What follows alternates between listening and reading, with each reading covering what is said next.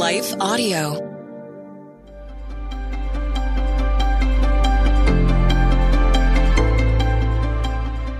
Welcome to the Crosswalk Devotional. We're glad to have you listening. Today's topic is about Christian speech. We'll return with the devotional after a brief message from one of our sponsors.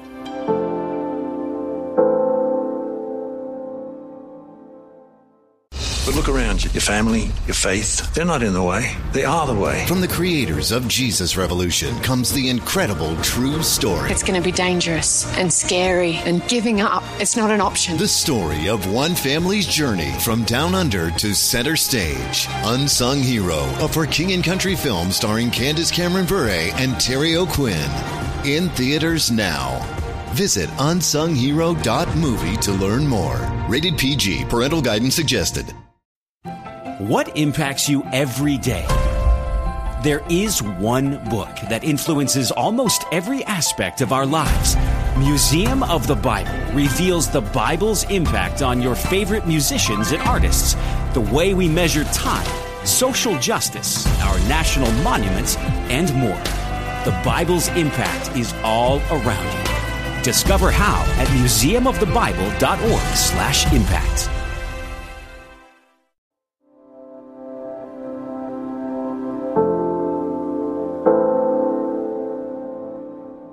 The Connection Between Your Tongue and Your Faith in Christ.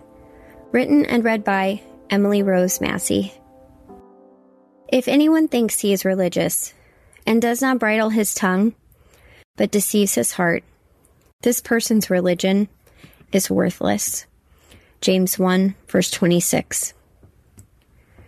In college, although I was a professing Christian, out of curiosity to learn more about my own spirituality, I began to study things that I now know were a part of the New Age teaching. Some of the books that I was reading did mention God and even quoted the Bible, so I believed this new information on how to live out my faith to see progress and success in my life would strengthen my Christianity. One of the major teachings, called the Law of Attraction, centered around my thought life, making sure to focus on positive things versus negative things. These positive thoughts would act like a magnet to draw myself positive outcomes and results regarding my dreams, aspirations, and even material possessions that I desired. A step further would be to speak out loud positive declarations and affirmations about myself and what I would like to see happen to shape my future for the better.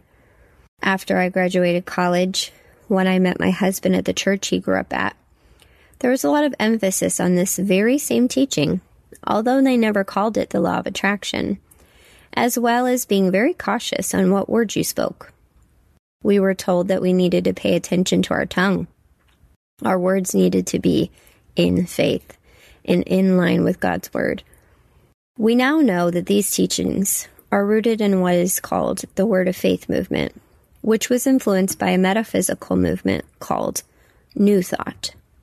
Thus, Word of Faith doctrine essentially embraces New Age's Law of Attraction and is contrary to sound Christian doctrine. Sadly, scriptures on the tongue were taken out of context to promote the idea that you can attract what you say and declare.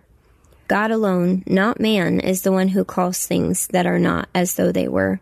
Romans 4, verse 17. The Bible does have much to say about the power of our words, but it has a lot more to do with reflecting Christ in our speech. Words filled with the fruit of the Spirit, then attracting things or situations to you, or manifesting the things that you are declaring in Jesus' name. Let us be wise to know the difference and understand these verses in their proper context. James offers us a sobering statement about our speech. If anyone thinks he is religious and does not bridle his tongue but deceives his heart, this person's religion is worthless. James 1, verse 26. A religion is simply a particular system of faith and worship. If you are a believer in Christ, your religion is Christianity. James equates your profession of faith in Christ to how you choose to use your tongue. Our words point to what we truly believe and live by. Intersecting faith and life. Are your words pointing others to God and His truth, always giving Him glory, or do your words always seem to point to yourself and the things and systems of this world? Do you control your tongue, or do you let your mouth rule you, or cause you to pull yourself up in pride, or get you into trouble with others? Our speech should reflect Christ and be seasoned with grace, humility, and love. If we confess our faith in Christ, there should be evidence of our changed speech, as well as our changed life and behavior. When people meet us, they should hear and see something different than the rest of the world who does not follow the Lord. Even in disagreements, we should continue to speak with a heart of love for others and not use profanity or offensive remarks that would hurt or cause pain. We should also be careful to not grumble or complain, but to use our tongue to proclaim our thankfulness unto the Lord. Taming the tongue is something we must grow in each day as the Lord sanctifies us. The good news is that we are never left on our own walk in that type of self-control regarding our words. It is not something we can do apart from the grace of God and the power of the Holy Spirit. The temptation to use our tongue for our own benefit and reputation is strong. But let us be quick to ask the Lord for His help daily as we continue to grow in the likeness of Him, especially in our speech. Further reading, Proverbs 18, verse 21, Ephesians 4, verse 29, Romans 10, verses 14 through 15. The Crosswalk Devotional is a production of Life Audio and Salem Media. If you liked what you heard today, please take a second to rate and review this podcast in your favorite podcast app so that more listeners like you can find the show. For more faith-filled, inspirational podcasts, visit us at lifeaudio.com.